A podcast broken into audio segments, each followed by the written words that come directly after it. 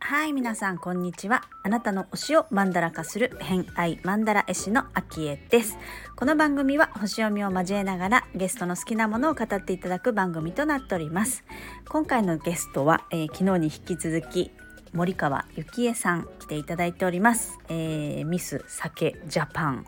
準グランプリお取りになられてるんですけれども、えーと、今回はですね前回の昨日のお話では、まあ、海外のお話だったりとかお酒のお話していただきましたけれども今回はそこから着物のお話につながっていきます、えー、楽しみにしていただければと思います。ホロスコープご紹介します。月星座が蟹座金星星座が乙女座をお持ちのゆきえさんです。星読みが好きな人はこの星座も背景にお聞きくださると楽しめるかもしれません。それではどうぞ。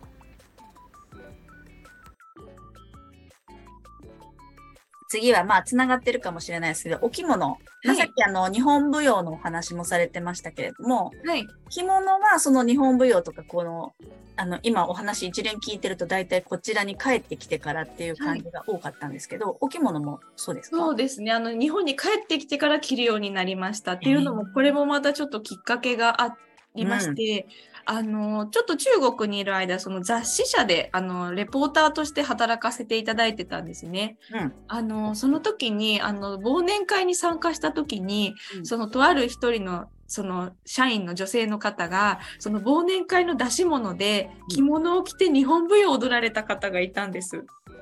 中国人の方で。あ中国の方で？はい。私それを見て衝撃を受けましてで、あなたも何かやりなさいって言われた時に、私は中国語の歌を歌ったんですけど、日本的なことは何もできなかったんですよ。ですごくなんか恥ずかしくて。あの、でもやっぱり海外の方って日本人はみんな当たり前のように着物が着れるって思ってる方も多くって、そうなんです。なので私はこれはちょっともう恥ずかしいなと思って、絶対日本に帰ったら何かやろうって思ってて、それが日本舞踊で、やっぱり日本舞踊をやるってなると着物は絶対にあの着れないといけないので、っていうのであの着物も同時に習ってっていうのででも習ったらもう本当にはまってしまってあの着物って沼があるってよく言われるんですけどもう沼にはまってしまって今はもう本当ほぼ毎日着物生活です。今ちょっとあれあのいい部屋着ですけど、うんうん、あの外出かける時は大抵私も今着物ですね。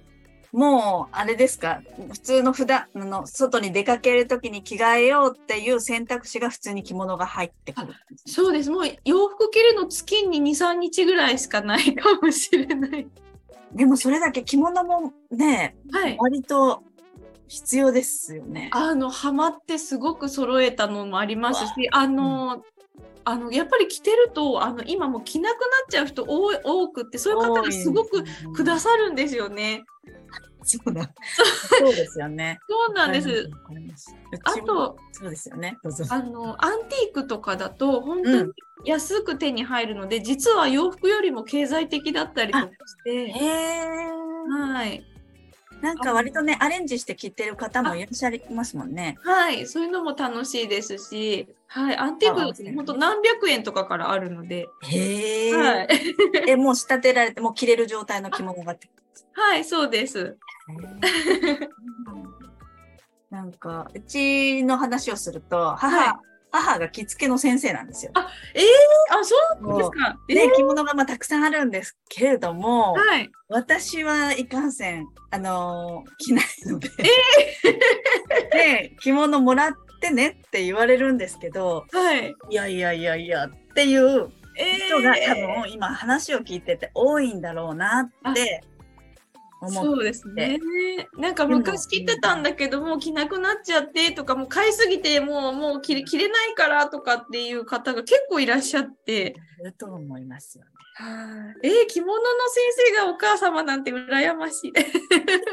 ね、本当ですよね。はい。それは思います。で、一回 あの自分で着付けできるようになりたくて、一回母親に、はい、えっと、子供がちっちゃい時、幼稚園から小学校に入学するっていうタイミング、卒園式で着物を着るし、入学式でも着物着れるなと思って、その時は、私、あの、ちちゃんと母に着付け習って自分で着れるようには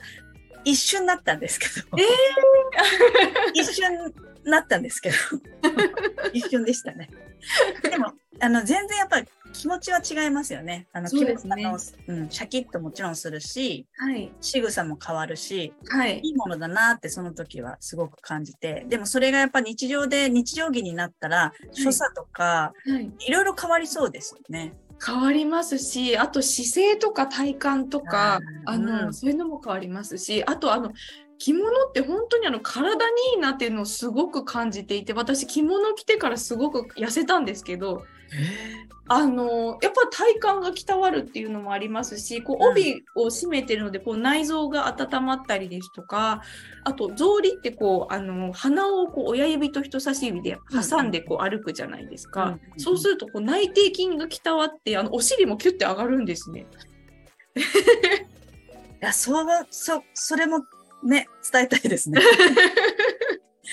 それはな結構普通のことなんですかね。みんな知ってるのかな？あどうなんですかね。どうなんでしょうどうなんでしょう。なんかやっぱりこう日本の昔からあるものって本当によく考えられてるなってすごく着物を着てからこう思うようになって、確かに。はい、でなんか、うんううん。ん、そんなに面倒くさくないです。慣れる。でそれ言いますよね。着はい。てる人はよく私もそれ聞くんですけど、はい、でも座ったり立ったりするときすごい体幹使いますよね。そうですね。はい、うん。ありますね。うん。はい。あの年を年配の方はやっぱ膝に来るからみたいな理由はすごい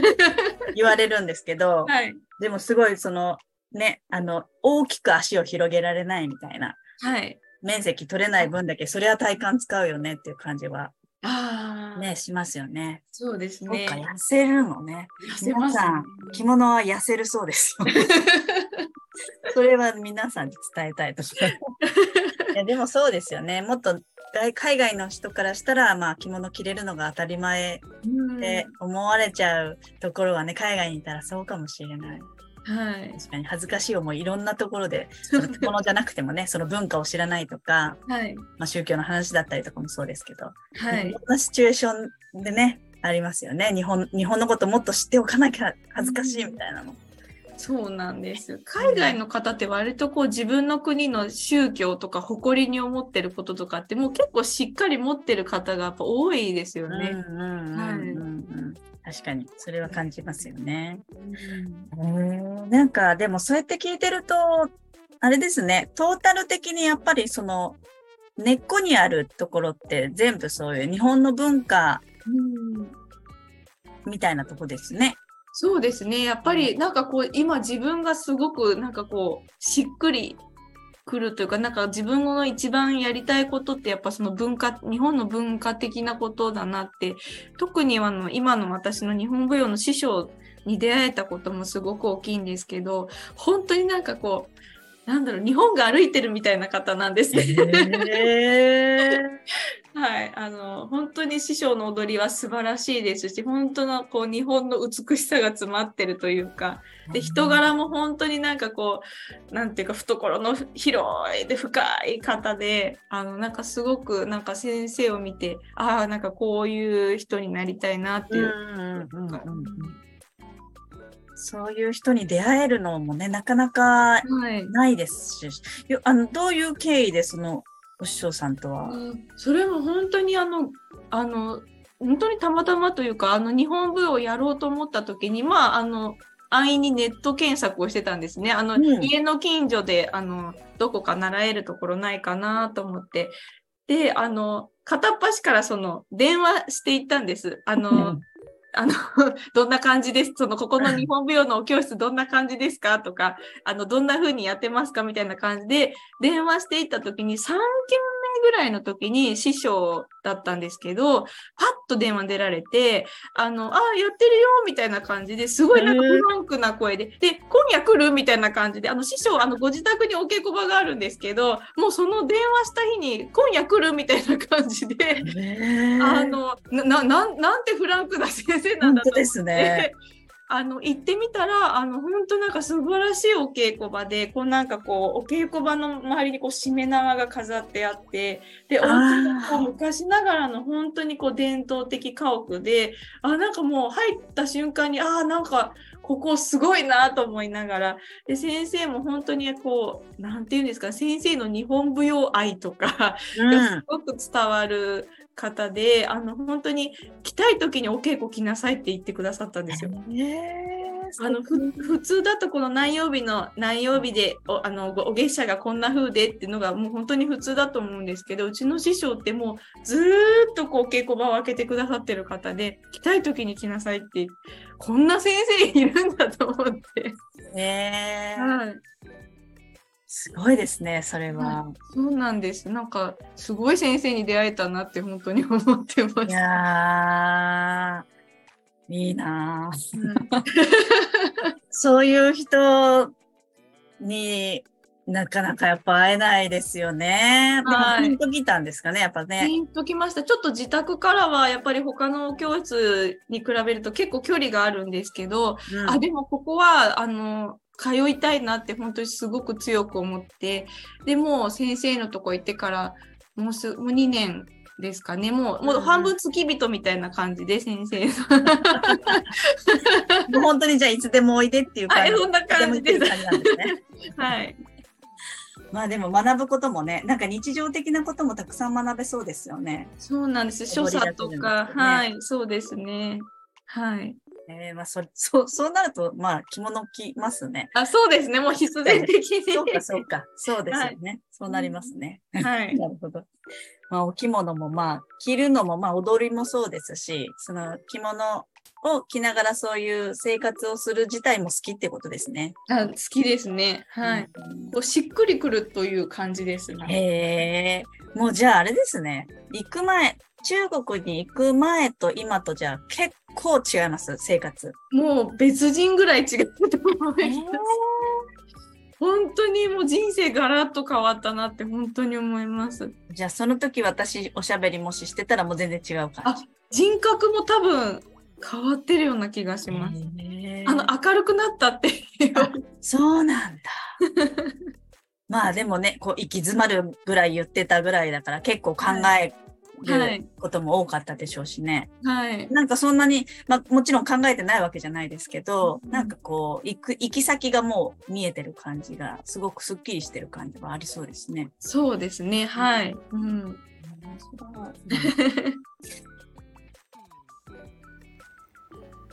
はい、ということで今回の「偏愛マンダラジオ」いかがだったでしょうか、えー今回は着物のお話、まあ、着物自体もね今はこう毎日のように着てらっしゃるっていうことをおっしゃってましたけれども、あのーまあ、日本に帰ってこられてから日本舞踊の先生に出会われてで、えーまあね、マネージャーのように付き人のようにいるっていうこともおっしゃってましたけれども生活がガラリと変わって、まあ、それのきっかけがま海外だったとしても、ま、日本でその出会ったえこうね、電話をしてピンときたところに行ったところに、まあ、素晴らしいって思う人に出会って、えー今の生活があるっていうのもねなんかこう人との出会いってすごく人生の中でターニングポイントになってるっていう人も多いんじゃないかなと思うんですけれども、まあ、人と人のつながりっていう話で言うと、あの、ゆきえさんはですね実はあの太陽星座が天秤座さんなんですね。天秤座のお生まれなんですけれども、まあ、天秤座っていうと、あの西洋占星術で扱う星座が12星座あって、えーまあ、半分に割ると1から67から12っていう風になるんですが、まあ、その天秤座がどこかっていうと7番目の星座になるんですよね。で、えー半分を過ぎたところで、えー一応この星座のこう流れとしてはですね他者との関わりが出てくる場所になるんですね天秤座さんっていうのが。で、えー今までこう自分のこと自分の中を旅していったところに他者が関わってくるっていうところなのであのすごくこう人と人をつなぐなんかアフタートーク収録が終わった後お話をさせていただいたりとか雑談とかで、えー、した時にこう天秤座さんは人と人をつなぐとかあの、こうまあ勝意としては他にねこうすごくおしゃれだったり見た目を整えたり、まあ、美的センスがあるよなんていう勝意もあると思うんですけど、まあ、やっぱり人との関わりの中でこう刺激を受けて成長していくみたいなのも天秤座っぽいなってすごく、えー、思うところだったりしますね。なんかこうミス酒のお仕事もそうですけれどもこう人に紹介してそのお酒と人をつないだりとか、えー、酒蔵と、えー、お客様をつないだりとかこう、ね、人とのつながりみたいなところが、まあ、こう太陽っていうのは目指す場所なのであのこれからのゆきえさんのこうやっていくことっていうのがすごく楽しみだななんて話を聞いてて思いました。はい。ということで、えー、明日もゆきえさん登場します野球のお話になりますね、えー、楽しみにしていただければと思います。ということで本日もお聴きくださりありがとうございました。今日も良い一日をお過ごしください。偏愛マンダ絵師のあきえでした。ではまた。Thank you.